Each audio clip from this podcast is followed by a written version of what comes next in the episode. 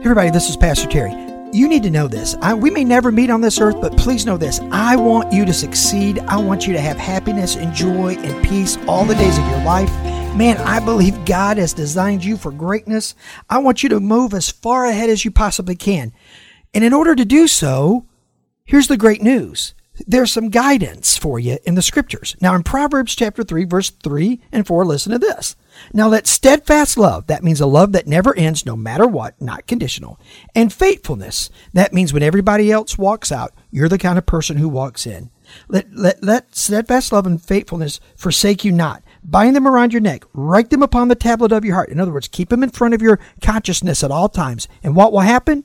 You will find favor and good success in the sight of God and the sight of man, and that equals great grace for your journey. God bless you.